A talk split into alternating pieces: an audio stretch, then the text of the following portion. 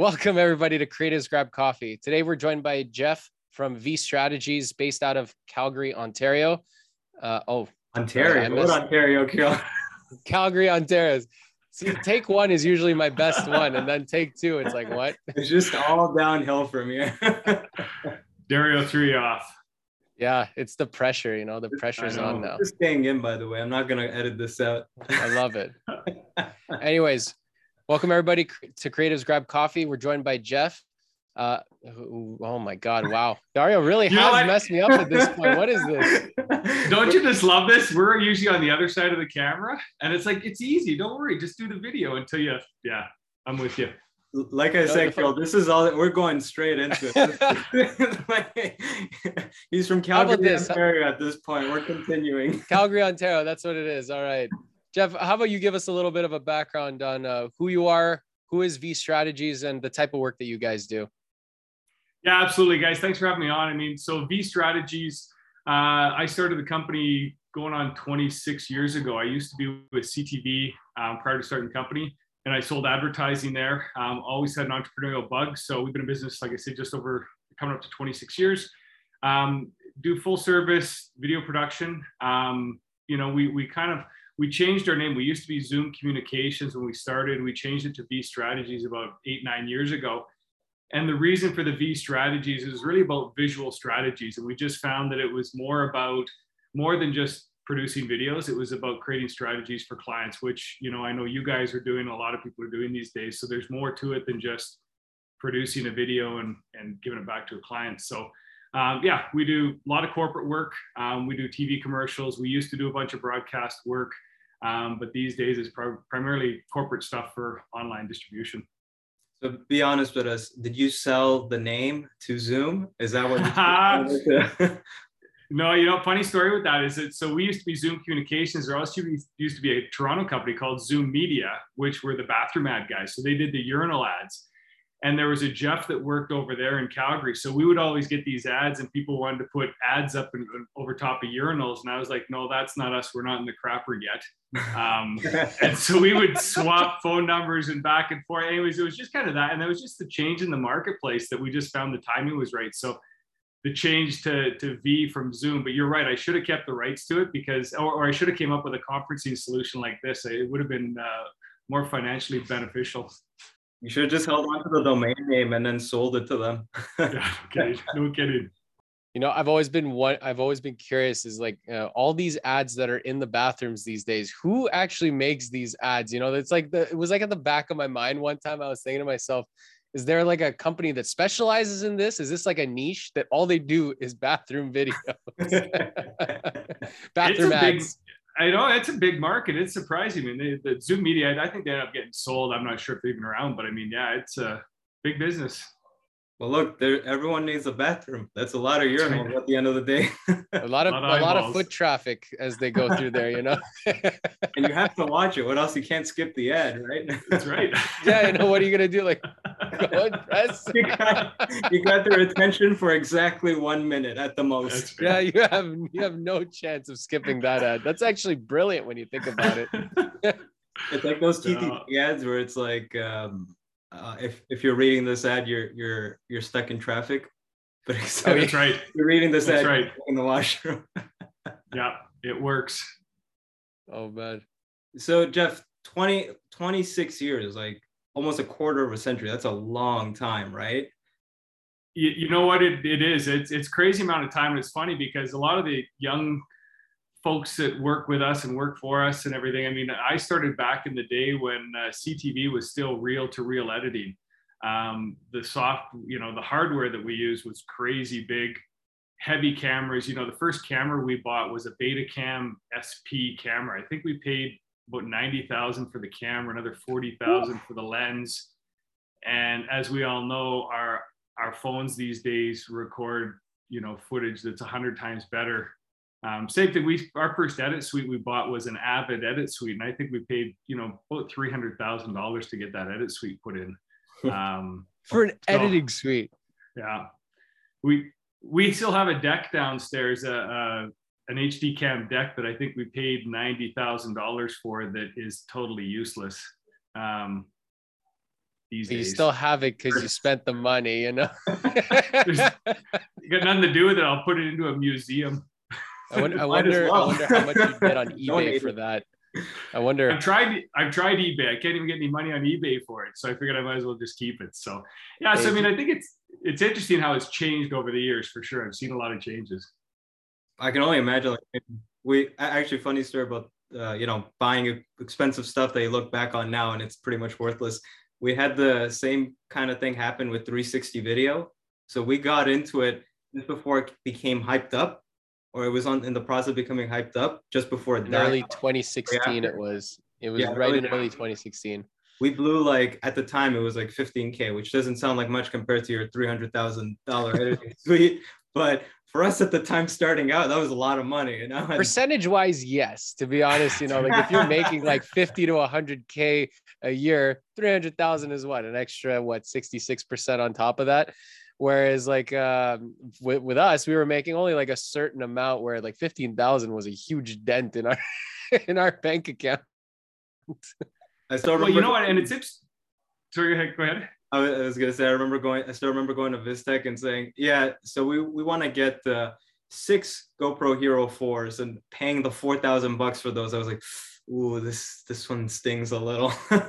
Mind you, we were just out of school at that point. So Well, you know what though? It's interesting though because I that's the funny thing about these days, and it's you know maybe it's something you talk about is uh, you guys have an agenda here, so I'll, I'll but you know when we got into the business, uh, when I got into the business, there was only three, four bigger production companies, and the reason being is because the technology like it was so expensive, and so you know we took loans out and you know we we took a big risk in investing the money into the equipment but that gave us an edge because not everybody could get into the business so as the technology started to change and as we were going to the NAB shows in Vegas every year and we started to see all this DSLR technology, I remember we bought the first versions of the GoPros and we're going, oh my God, like we're done because everybody can buy this equipment and we are totally out of the business because our advantage of having this expensive equipment had kind of been lost. And the interesting thing about it is what we found is that, and I remember this real quick story, but I remember watching a photographer who was a Sports Illustrated swimsuit model photographer. And this guy had these great big thick glasses and he would shoot all of the photos on this little Instamatic 35 millimeter camera. And the whole story was about everybody else has these great big cameras, and these great big lenses. And how could this guy be a professional photographer because he had such bad eyes? And he says it's not the equipment, it's who's behind the equipment. So you can give anybody a camera, it doesn't mean they can produce great quality video. And so that was one of the things that kind of I remind you know, remind myself when the technology got cheap, it didn't matter. You still had to have the people like the three of us behind the technology to make it work. So it just an interesting transition over the years. Yeah, it went basically from uh, the value of having the equipment was the big selling factor for a lot of companies to it becoming uh, how are you creating the content? Like, what is the content that you're filming at this point? Because as you said, anyone can buy a camera these days and just kind of jump right into it, but it's it's the experience and uh, and the strategy, mind you, uh, that goes behind uh, that goes into the videos that really makes the quality what it is these days, right? Uh, how did you find? Uh, how did you cope with that uh, evolution? Because like for us, we basically just kind of like grew with the growth, whereas you went from like the the the previous uh, type of uh, work that you did, and then you had to evolve it over time. So how was that? How was that transition for you? Well, you know what? It, it's it's one of those things. I've always, you know, I'm I'm a little bit older than you guys. I'm I'm into my 50s, um, and a lot of people have have this mentality of, oh, I don't understand that new technology, or it's too confusing. I remember even guys going, you know what? I'm not going to stop shooting film. These HD cameras, this DSLR crap won't catch on. I've never thought of it that way. I'm constantly curious about new technology and what's coming out, even though I'm maybe an older guy. Um, I think that to succeed, you got to stay curious and learn about the new technology um, so that you can stay current. And that's what we did. We, we, you know, I, I learned all the new technology, stayed up with it. You know, I used to be a partner in a, in a company here in Calgary um, that's doing great. Uh, Mammoth XR, they do um, VR and AR stuff. Um, I learned the technology. So that's how we adapted. we just we we went great. Let's take these DSLRs, let's take these GoPros, let's learn how we can use them, how we can adapt them, and use our old school knowledge of storytelling and distribution of content with these new tools that we have.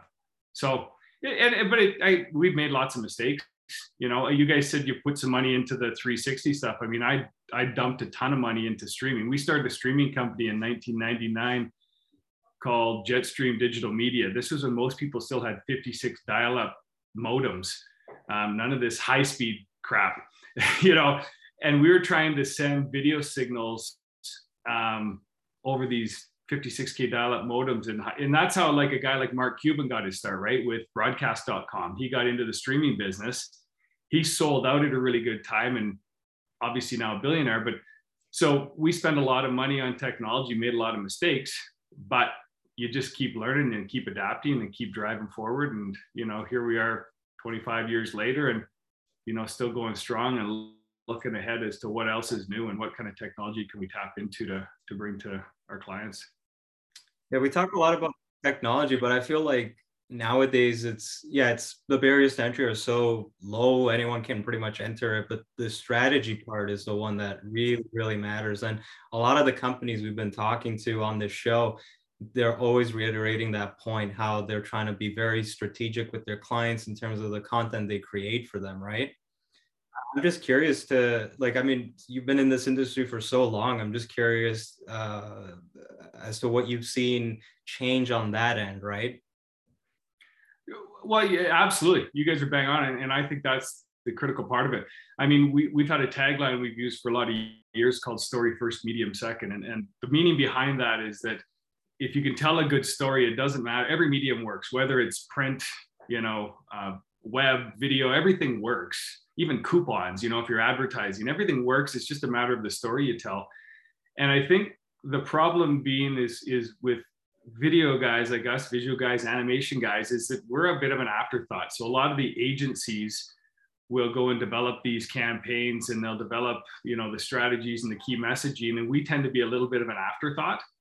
And we kind of, you know, we always say that we need a guys like us need a position at the big kids table. So when you've got your ad agency or your PR firm or your digital agency coming up with the strategies, the visual guys should be there as well. We should be at the table talking about the strategy for you know the content development, the stories you're developing, and then how you're going to distribute that content.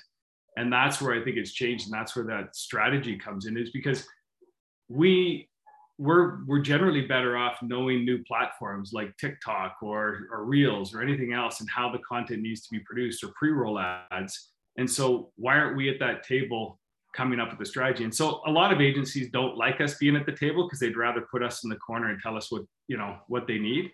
Um, you know, we don't deal with a lot of agencies. We're happy to deal with agencies. We love working with agencies, but not if they're going to put us in the corner and you know kind of control us and and let us speak when it's our turn. We'd rather be at the table and say, no, no, here's some ideas as to how we can integrate, you know, your video into your overall, you know, whether it's a, a marketing campaign or a, a, corporate communications campaign.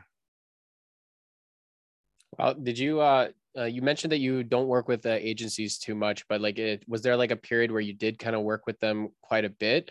where you kind of like started to see like the importance of being at that table as you say like uh like what at what point did you realize that how key that was well you know, we didn't purposely not work with the what i found with the agencies is that there's probably a few incidences maybe 10 15 years ago that you know where one specifically we had a client come to or we had a client a corporate client come to us directly and ask us to produce a video we gave them a quote i don't know it was $35,000 or something because it was a bigger project.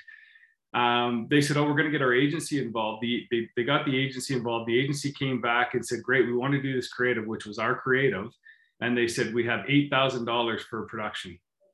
And I kind of went, wait a minute, how did it go from a $35,000 budget to 8,000? They're like, well, we need to put, you know, we need our markup and we need our spin and everything. I was just kind of like, wait a minute, how are we supposed to produce? So we were expected to produce the same quality work for you know less than a third of the budget and i just i went back to the client directly i said you know this is what's happening this is this is ridiculous um, and the agency didn't like that um, and no, we haven't worked with that age i don't even think they're around anymore Um, oh, that, all right. With business practices like that, I'm not surprised to be honest.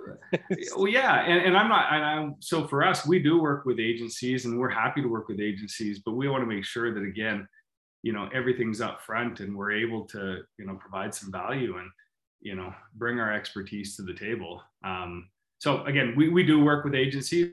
It's just we don't work. There's other companies in town that rely heavily on agency work. Um, we, we just we tend to work with clients direct, we just have a better result doing that. Yeah, I, have always wondered this this new direction our industry is going in, where because we have to develop all these strategies, or you know, we we do like to implement a bit of strategy into the content we produce for our clients.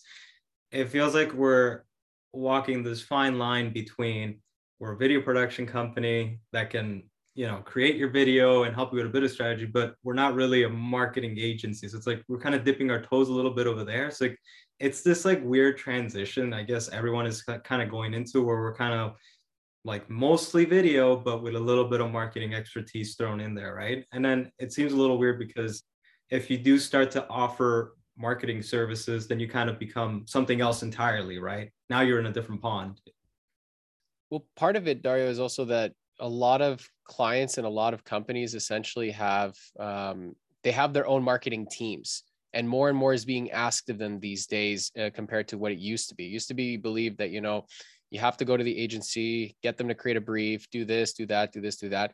But now a lot of companies are starting to have bigger and, and more capable marketing teams with their own graphic designers their own uh, copywriters um, like their whole team and so that's why they are kind of like creating that bigger creative at this point and then bringing us in to kind of give our input.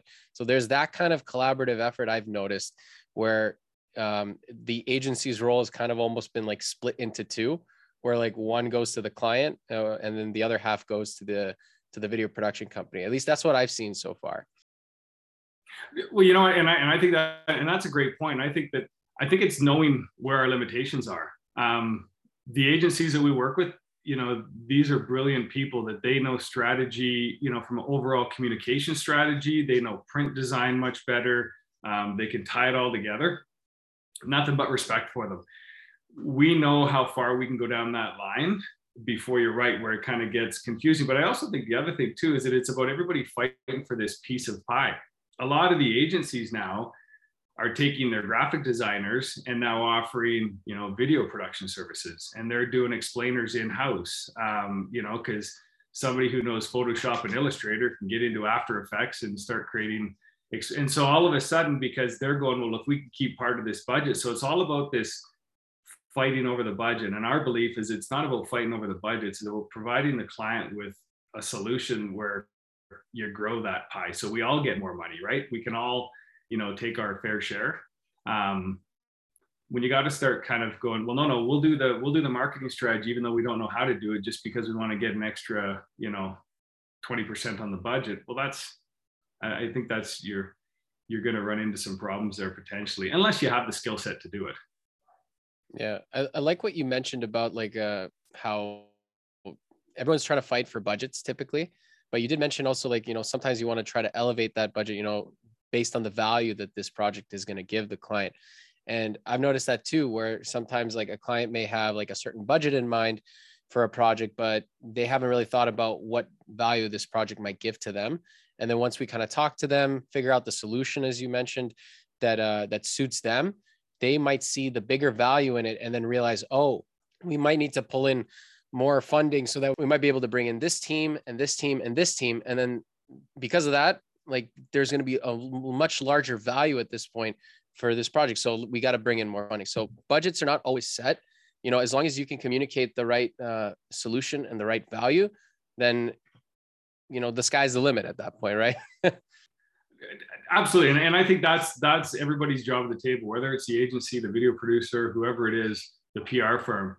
It's about making sure i mean whatever we can do if it's a client that's selling some widget if we can increase their sales where they're going to have more budget for us. I mean if we can increase their sales tenfold they're just going to keep coming back. I always joke with clients too you know? Um, I, I always say you know what? I, I can't retire off your one video project. I need multiple projects over the years. So i have a best interest vested interest in seeing you succeed because the more I can help you succeed, the more money you're going to spend with me. You know, one hundred thousand dollar video project isn't retirement money. Um, and so that's just you know we're pretty open about that, and, and it really is about helping the client achieve those goals. And again, even even even internal communications is if it's about getting more engagement from your employees, or you know getting more engagement from from shareholders. I mean, all of that stuff. There's there's got to be that ROI on it um, to justify the money they're spending because some of the stuff we do isn't cheap. Um, you know, there's cost to it. I think that's a whole other topic as well as just the cost and the value of what we provide. A lot of people don't understand. You know, we get it all the time you know, where they say, well, I, you know, I got somebody who can do it for a quarter of that price. Great, but generally you're not comparing apples to apples. It's like, sure, go ahead. And, and there's always someone that can do it cheaper, you know? Yeah. And that's when we say if they if they can do it for you cheaper, by all means, go go to them. It's like, you know, like we can't do it for less, you know, to, to our, the best of our abilities. You know, it's like sometimes asking, uh, it's like it's like going to a restaurant asking for a sandwich and then saying, "Oh, sorry, but I only have this much money." It's like, okay, let's take off the bread, let's take off the meat. Here's so here, there's a salad. You know, that's essentially what what that kind of negotiating is at this point, right? It's like I can't give you the whole sandwich we only have two bucks for it. You know? yeah. And, and even even some of the things like we're seeing that even when it comes to the the explainer videos and animation stuff, you know, we're getting people going, oh well, I found this site online that you know I can get it done overseas for you know three hundred dollars I'm gonna go for it. Like it, you know, good luck. Um, and we've had clients that have tried things like that, and they've come back to us and said, okay, yeah, you know, you guys returned, yeah, you guys returned our phone calls, and you know, um, so now they spent an extra three hundred dollars. That's the thing; it became more expensive doing that. So you can go test it out, sure, but it's gonna cost you more doing that, and especially time. That's the Absolutely. biggest thing. All that time and opportunity cost wasted uh, going down the cheap road because those are always like the ones that go even much longer than usual as well. Absolutely. Yeah. That must be very humbling for a client to come back though and say like, yeah, it didn't work. Because we, we actually had a guest uh, uh, a show or two ago and they were talking about how they do follow-ups with clients that do want to do that route just to see if they actually did end up go that going that way and if it worked out or not. And like they they if they say no, they'll tend to go back with them. But I'm just curious, yeah. do that too, or do you just wait until? You know what? We we've never really followed up. I mean, generally, because it, it, it's not our regular clients. Usually, it's a random phone call. Somebody calls us and says, "I want to do this," and you know, I can get it done for 300 bucks. We did have a couple of clients years ago, and it was more on. Um, we did had one with animation. They just came back and they just blatantly said, "Yeah, we made a mistake. Um, we shouldn't have done that." Um, some of it too is even with some of the streaming stuff we did years ago with guys found you know cheaper solutions for streaming and um, they came back and said yeah you know we we didn't realize how difficult it was you know, streaming especially that's something we we're always scared to do because it's like yeah um, it's just there's so many things that can go wrong with streaming. It's just it's a stressful type of because it's not in our control. That's the biggest thing. The good thing about our job is that most of the things we do are within our control, which is why we're very certain of what is and what isn't needed. When it comes to streaming, though, how is the location's internet service is always the first question that is asked. It's how strong is that? Because that's something that's just not in our control typically. And anytime we get requests for for streaming like uh, if it's something much on a smaller scale we try to take it on of course but if it's something that needs something uh, with much more uh, manpower then we we just send it off to like people in our network because that they're, they're the experts you know like uh, as to your point you got to bring in people that are experts uh, in their respective fields for this well and the streaming side i mean streaming is it's live television, right? And when things go wrong, and I think the Russian government found that out a couple of days ago when that editor ran onto the screen. Um, I don't know if you guys saw that or not, but yeah, oh, I didn't live see this with, with the, the sign. sign, yeah. Um, oh. editor ran on and said, "Don't believe this propaganda," and I think she's been arrested. And but you know that's live television, and, and so when something goes down, you got to react. And unfortunately, with the streaming stuff, so we're we're doing a project right now for a client where um, they did it live last year, and it it went okay, but it didn't go great. You know, they had some delays, they had some hiccups. So what we're doing this year is, is we're pre-recording a 90 minute show Um, we're not, it's kind of a simulated live. We're setting it up as if it's going to be live, but it's all going to be pre-packaged. We're going to be able to test it in advance. You know, when the time comes, we hit play, you know, it'll be seamless as opposed to, you know, the risk of, like you say, local internet, you know, the bandwidth in the building you're in crapping out on you. That's a great solution, especially unless it's a newscast. I've always wondered why a lot of people, or like a major event, of course. Even newscasts, I've always wondered why they don't just shoot it like I don't know three hours before it airs. Like that, that, that's more work for them. That's why you know how much work they have to do as a newscast. Like I've heard of situations uh, where they basically have to edit something within 30 minutes to get put on the show. You know, but uh, like I get it for newscasts, but like for something like uh, you just mentioned, uh, Jeff, that you pre-record it it's perfect you get it done exactly the way you want and then you just simply stream it live you know like i, I feel like that's the right approach for anything that isn't uh, like a once in a lifetime obviously event you know like a conference or if it's um, a newscast or something like that. I think those are the only ones where it kind of warrants that. Otherwise that's the best approach. Yeah. And, even the, the one we're doing we're, we're doing some of the recordings of some of the speakers kind of closer to the date. So if there's anything that happens in the world that's going to impact you know their business they'll still be able to provide an update. Um, but so they'll do that and then what they have is they're going to have a live chat at the end of it so they can take any questions and address any questions but it's not going to be a live video feed. It'll be more of a you know an online interaction chat session so um, and again that's just us having that experience and like you guys you know we've had so many webcasts go down on us. We just we avoid live you know at, at all costs. We do we have done some of them we, we've had some good success but you makes me nervous every time.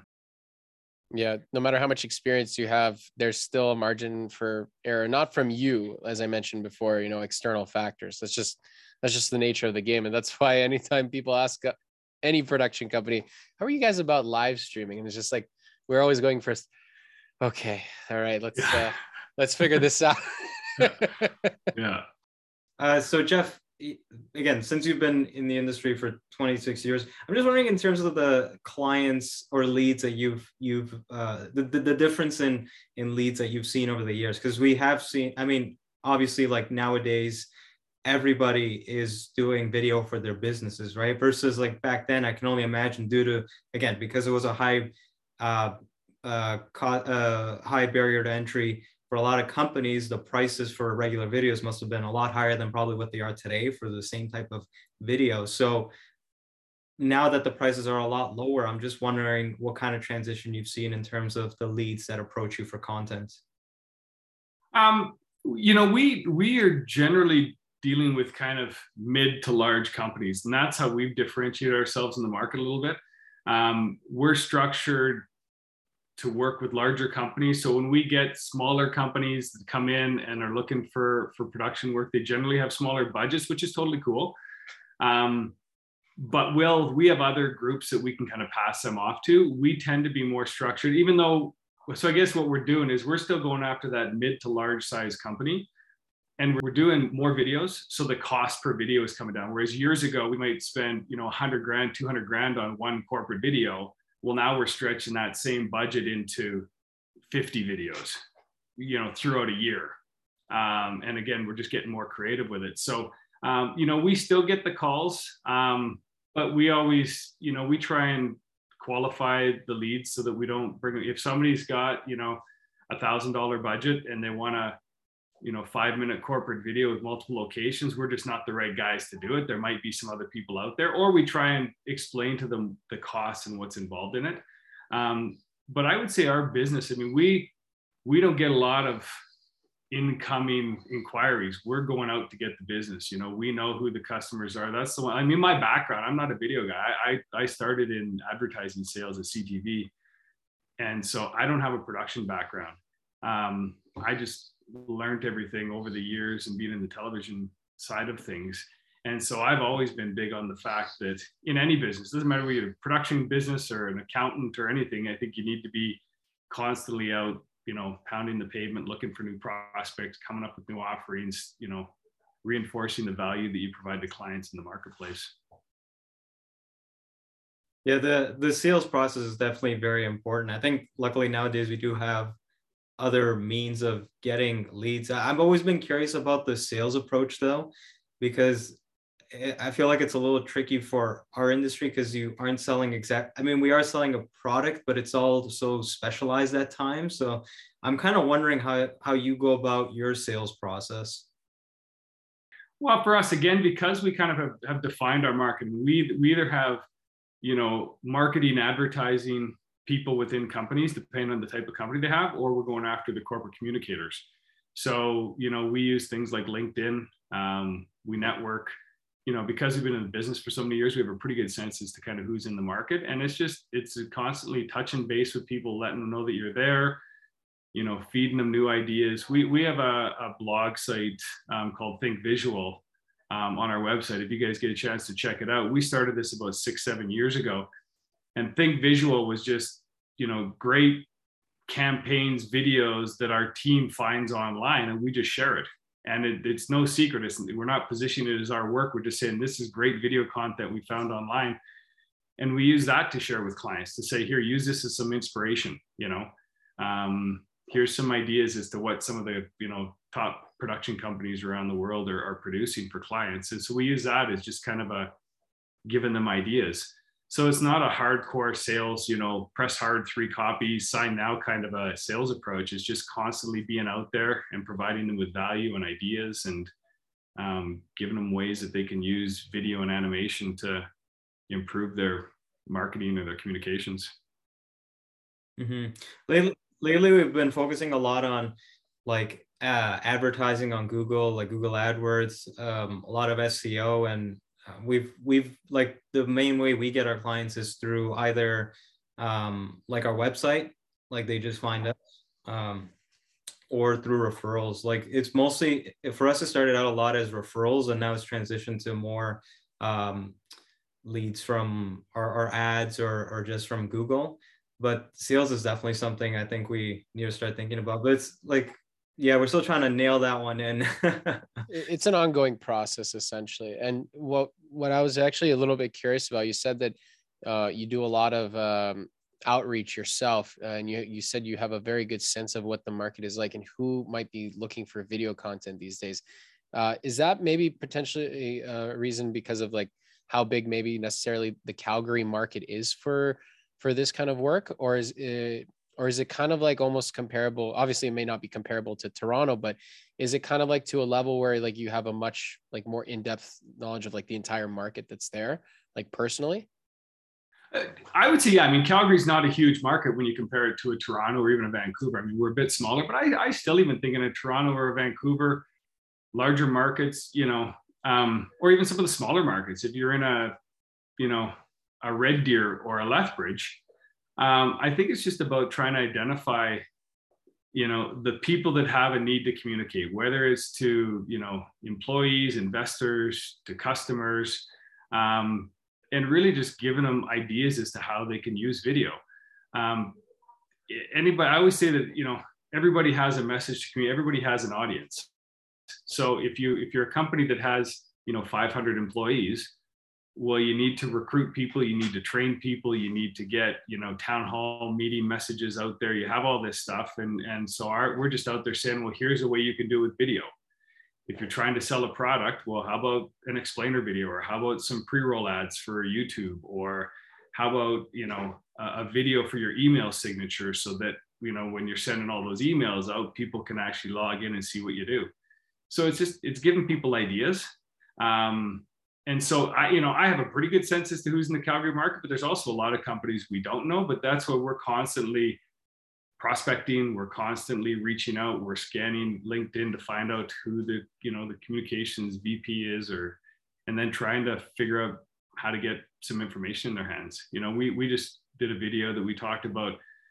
You know, we've we've we by far have probably interviewed the most number of senior executives in the city over the years, you know, hundreds and hundreds of senior executives. And so we just did a short video and said, we know how to interview people. We know how to deal with senior executives. We know how to make them feel comfortable. We know how to, you know, make them look good on camera. And we take that video and we're blasting it out to probably four or 500 prospects to say, if you're doing videos with your senior executives, we're the guys that know how to do it. Um, so again, just getting creative and, you know, building trust with you know existing clients and prospective clients. Do you find any challenges uh, like or at least what are some of the challenges that you might face when you are trying to kind of reach out to them? Do you get a lot of kind of pushback you know especially with cold outreach you know? Feels like sometimes 90 95% of the time it's like oh thank you for reaching out or not even an answer at all whatsoever right? So like how do you kind of like navigate that or even push past that to kind of get those uh, get those sales well funny real funny story. I got a 19 year old daughter who's looking for a job right now. And she says dad i can't find a job. I said how many resumes have you sent out? She says four. And i was like okay there's the problem. She goes well i had two interviews and i didn't get the job. I said there's the problem. People are so afraid of rejection you know and again i started in sales I, I'll send out this video to 400 people, and if nobody gets back to me, I don't lose any sleep over it. And I, and I'm respectful. I'm not a pushy sales guy. I'm just like, well, I'll, obviously it wasn't of interest to them, so I'll come up with another idea three or four months from now and reach out to another 400 people. And I think so many people that get into business, and I don't know what your guys' backgrounds are, but people get into, especially the video business, they come out of broadcast school or they go to a film school and they come out and they love their craft. They're great at their craft. They love the business they start a production company and they don't put enough emphasis on learning how to sell their product or they're nervous about selling. Nobody likes everybody's going oh i don't want to be a salesman. You know there's that old you know perception of sales is slimy. It, it's not. It's about we're, we're providing solutions to businesses to help them like i say communicate to sell more product. We're not we're not forcing anything on anybody. And i think that's where a lot of you know, so we do, we get pushback, we get ignored all the time. Every once in a while, I get an email and somebody say, don't ever send me, you know, any information again. That's fine. I don't care. They'll, there's a, there's a million other people out there I can talk to. I don't care about that one individual who's grumpy. Um, and so we just keep plowing through it and we keep reaching out to people because, but we're not pushy either. You know, we're not trying to force anybody into anything. We're just saying, look, we provide a great service here. We have great solutions if you have a need to you know communicate with customers employees investors here's some solutions that could help. And we get you know that that's really what has allowed us to succeed and stay in business over the years is that just not being afraid of rejection and just constantly pushing. Uh, jeff what's uh, uh how big is your team? So you you you started the company. Do you have any partners? No no i started well, i started the company I had a partner in the first year I bought him out. Um, I'm the sole owner. Um, we were up back six, seven years ago. We were up to close to 30 people. Um, it, 2015 here in Calgary, when the energy industry started to tank, we started to pare back a bit, and we were down to about 15 people pre-COVID. When COVID hit, we unfortunately let go of half of our team um, just because we knew it was going to be, you know, downside. So we're now eight, nine full-time people, but then we're using a lot of the people that we unfortunately laid off. We're using a lot of them on a freelance basis. So we have anywhere from 20, 20 plus people kind of going at all times. Um, and I got to be honest, like, you know, having a smaller team and using freelance is actually a bit of a relief because, you know, when you've got 20, 30 people on the payroll, there's a lot of pressure, you know, every month just to keep cranking the cash out just so you can break even and as a business owner at the end of the month you're sitting there going oh i hope i made something. Um, you know so so it's it's been scaled back but we're like i say we're the market's starting to come back now. We're starting to feel you know even just since january covid seems to be passing and it seems to start to level out a little bit. In calgary here the the $130 a barrel oil helps the market for for us guys. Um, so hopefully we can start to kind of build that team back up. I don't think we'll ever get back up to that size again, just not because we won't have the work. It's just because I just think we like to be a little bit leaner and meaner. Yeah, that definitely seems like to be the trend with a uh, with a lot of companies because Dar and I have always have been talking for years about how we can potentially kind of scale up because we can't be just the two of us like full time forever necessarily. You know, we're trying to figure out what might be some like good uh, rules to kind of first bring in down the road because like we're a very similar situation you know we're nimble team just the two of us right now is the core and we have like 10 or so freelancers that we're uh, working with on a consistent basis depending on obviously the projects. Um, but if if you were to well, what was like the first kind of hire that you found was like the most beneficial to you when you were trying to scale up? Like what was the first thing that was on your list to to do or did you learn was the right one to do? Uh, yeah there's probably not one person there's probably two or three. And to me um, in our business um, you know the the the where you make your money are the people that are billable.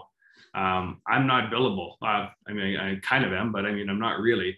But you know when you've got a great animator shooter you know editor on staff that can crank out some amazing work um, and you can keep them billing um, you know when we when we were you know to the size that we were when we were larger you know we had you know a team of six or seven editing and we had a couple of shooters and that was good. So that was critical.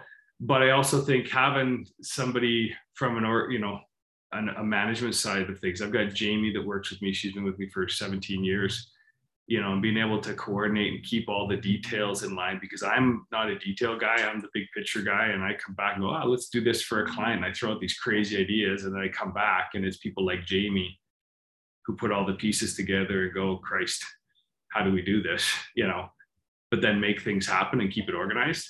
So it's kind of twofold. There wasn't really one hire. I think it's a matter of you just got to get those complementary people. You know, so I'm always out, I've always been out selling the projects and coming up with the ideas and building the relationships. I bring it back and then I just have that trust in the team that they're going to be able to pull off whatever crazy idea I talk to a client about. Um, and it, yeah, sorry, go ahead. Oh, sorry. No, I was just going to ask you, do you still uh, direct a, a, lot of your projects or do you just kind of like uh, run the business? I, and... Yeah, I, I've, I've never direct. I mean, I have directed, but, and I would say, you know, even though I'm not a trained, I didn't go to film. So I don't know. I don't actually have any post-secondary. I have sorry, high school I meant, uh, that, sorry, I meant like directing, producing. So like, are you on set at all for your projects or? Very, not very often. No, I, I, I I um like I say, my my main background in the business has been running the business. I'm involved in the creative and the strategic side of things with clients, but we have directors and producers that actually do the work um, and pull the projects off. So, like I say, I, I have no formal training. I, I, came out of high school and I got a job as a sales guy and just kind of fell into the TV business. So um, I know I could direct and I have directed the odd thing, but I wouldn't call myself a director. Um, I, have more taken the role, I guess, of the executive producer while I'll sit back and, you know, but I'm also very critical. I'm, I'm critical to the work we're doing and I know what looks good and what doesn't. And, you know, just from years of being in the business. When you were first starting out though, were you like, um, you were probably like on, on, like you were producing, directing then, right? And then you transitioned to just being behind the scenes? Yeah, no, again, I, I I, I came out of selling advertising for CTV. The guy that I partnered with first off, he was a producer director, more of a producer, less of a director. Um, we were partnered for the first year. Um, he didn't like the idea of being in business for himself. He couldn't handle the stress. So I bought him out. And then I hired two producers. And then we were freelance directing everything for the first four or five years. So again, I was always on the street generating the business and I'd bring it back. And again, I've, I've been on set lots, but I'm not, that's, I hire people for that. Um, Essentially, you're like just um, you're managing different teams of people depending on the projects. It's like here's like three projects running at the same time. I'm going to put so and so and so each running uh, each of those projects. They build the uh, you allocate the team and the people there. Uh, the thing I'm curious about though is you mentioned you're also dealing with a lot of the creative um, with the clients. So because you're doing that and then you're kind of handing it off to the team, I guess obviously it's because you've had like a many years of um, of working with them that you know what kind of work they they would produce. But like typically with us, whenever we're dealing with the creative, we're kind of seeing it through all the way to the end. Uh, how do you kind of maintain that quality or like you know that the director uh, understands your vision, you know, as it goes along? Is like how do you manage that relationship between you and the director? Um, again, I you know, I have I know our directors and kind of the the skill sets that they have and who, who's good at what. And so when I'm in talking to a client, you know, depending on the path we go down, will result in the director that will recommend bringing in for the project. Um, we I work so closely with the directors when I come in and say, hey, we're looking to do this kind of a concept for the client. It's not a much of a stretch for them because I already know their strengths. Um, so I don't, you know, if, if it's something, you know, really out of scope, if it's some, you know, crazy comedy piece or something or something really out there, I won't go too far down the creative path with the client without bringing our team in. And then it's a collaborative effort. Even, even, you know, I always believe, I don't believe there's just, you know, there are some amazing directors out there and amazing creative people, but I still think even the most creative people still rely on people around them to really fine tune their ideas. So it's more of a, a team effort. Yeah, that's that's what I was kind of curious about.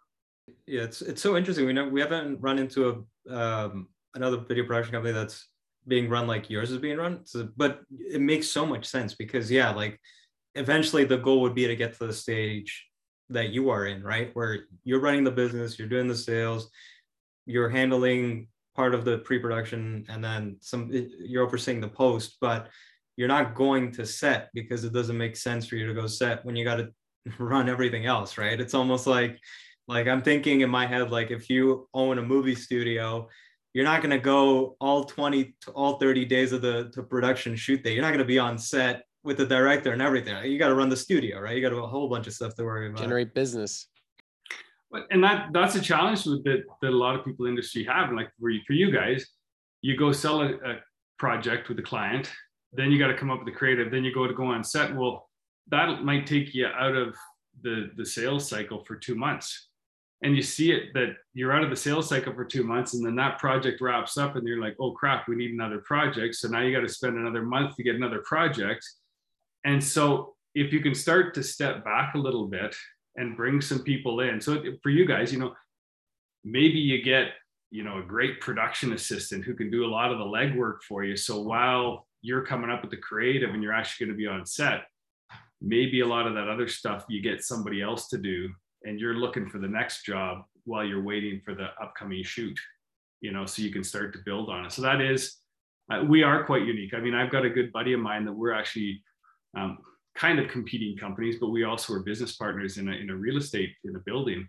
Um, Matt used to be really heavy into the production, and now he's kind of stepped back and act as more of the executive producer, and is having a lot of success because he's talking to he, he's one that works with a lot of the agencies. He'll go in, talk to creative, figure out the project. He'll bring in the various directors, um, and then he'll kind of go, "Great, my team's got it." He'll go to look for the next project while they're out on set, you know, great, you know, shooting a commercial. But it it's catchy, you know.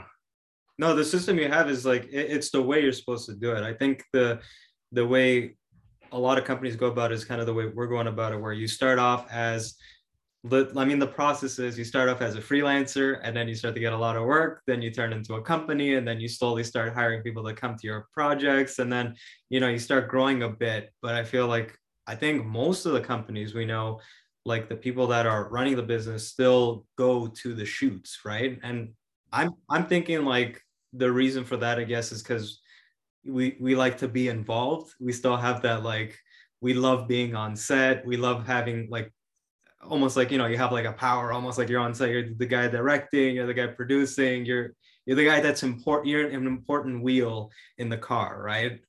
Um, but definitely i think what a lot of people fail to see is probably that transition that they'll have to make. You know, it's like, okay, now it's time for me to kind of take a step back and kind of just do more big picture stuff, which I think is a hard thing for, for some people to implement. And it's probably very hard for, for them to do as well. And I guess it really depends on what your goals are. I mean, it's, I, I know some guys that are creative and charge a lot of money for their services because they're amazing in what they do and they love being on set and they're artists they're creatives um, and they make a really good living and yet they're still on set and they're creating the content because that's what they love to do um, i'm personally just for me i'm more of a, a business guy more of an entrepreneur um, and so i'm more about you know building the business and pulling the teams together to be able to figure out how to grow the business um, less about the creative. Being in business all these years, I'm just wondering, do you remember any key challenges that you faced over the years and then how you overcame them? Oh, you know, there's so many challenges. I think that there's challenges when it comes to people. Um, you know, finding uh, we've had some amazing, we've got some amazing people on our team. We've worked with some amazing people, but we've also had some people that have been challenges um, that have maybe cost us some business. Um, you know, that haven't really acted or put out the content that we expect for clients. Um, so those are some of the big challenges that, that we've had um, and, and not fun ones, right? Um, so there's that. Um, I think that even changing with the technology is, is a bit of a challenge, you know, even though we've made it through pretty well, it's, uh, you know, getting undercut from people when all the new technology started to come out and getting undercut and trying to always prove your value to clients, you know, it's not a it's not a real challenge. It's just it gets tiresome after a while, you know, when guys are coming in constantly. But that you know, I complain and then I'm going, you know what? Look at the restaurant business. I mean, there's a thousand restaurants in Calgary. Um, if you want to talk about competition, our competition isn't nearly as bad as you know the restaurant business and some of the other ones out there. So, um, but I don't know. I, I, mean, overall, I love the business. I mean, um, when we stop and think about what we do for a living, we are pretty fortunate. You know, we go out and shoot videos and have fun and talk to people. And sure, it gets stressful like everything else, but I don't know. We're pretty fortunate. Yeah, the one thing I really like about what we do is that we're always able to see all these different types of jobs that you know like it, it makes you think like oh, okay if i went in that industry in that particular role that's what my day would look like right it's it's always interesting to kind of like just see what what other people do you know that's that's what i like the industries too that's the other that's what i like seeing so uh, as well because it's like we have like an idea of like what it might be like to work in certain industries and then when you when we go behind the scenes and create the content for it it's like whoa this there's a lot more that goes into this than than most people probably realize right? Because they don't show as much sometimes right? Well and i think the cool thing is too is i mean like i you know and i don't even think about it but i mean we've we've played a role in some pretty major companies and some major campaigns you know like i'm sitting at home sometimes watching a hockey game or watching the news and i'll see three or four tv commercials that we've produced um, you know that we're helping influence you know buyers to to go and you know go to a certain restaurant or buy a certain product or whatever. And it's just kind of interesting. It's fun to kind of get behind that and have that kind of influence on a market um, i think is pretty neat how did you feel the first time you saw one of your ads on like the big screen well you know what it's funny because because i started in the tv business um, back in the day when television and newspaper were like a really big deal. They're not such a big deal anymore. Um, it was pretty neat, but yeah, the first the first couple of spots we did, and when you saw it on TV as a production company, and that would have been back what 1996, 97, was pretty cool, you know. Um, and I, I was pretty young. I was what 27 when I started, 26, 27 years old. Um, so to be able to sit back and go, wow, look at you know we're doing this stuff, and and you know, uh, we do a lot of photography work too. So, you know, as I flip through magazines, I'll see photos that we've done. And it's just, it is, it, even today, you know, today it's still exciting to see stuff that we've done. Yeah, we noticed one thing uh, in your portfolio is that it wasn't just video that you guys do, but we saw that you also develop some websites as well uh, occasionally. Um, uh, now you're saying you also do a bit of photography. So is it kind of like a little bit of everything that you guys are doing or is it still like mainly video and then occasionally do other projects yeah and, and we kind of went down that path of being more of a, visual communications agency about five six years ago but now i mean the bulk of it is straight up video we do a fair amount of animation work um, you know explainers and whatnot like you guys um, and we do websites but they generally are microsites or kind of video centric websites um, you know, it that's we don't do just straight up websites. It, like landing uh, page kind of type uh, ones, right? Like those yeah, for video. Yeah, yeah, yeah. Um, like we did one for Opa, uh, which franchise a Greek franchise out here, fast food restaurant, and it was kind of the power of good food. So it had a bunch of different video content on there, all kind of promoting the brand. So that's the type of thing that we'll do. Um, but not, and again, it's all based around video type work.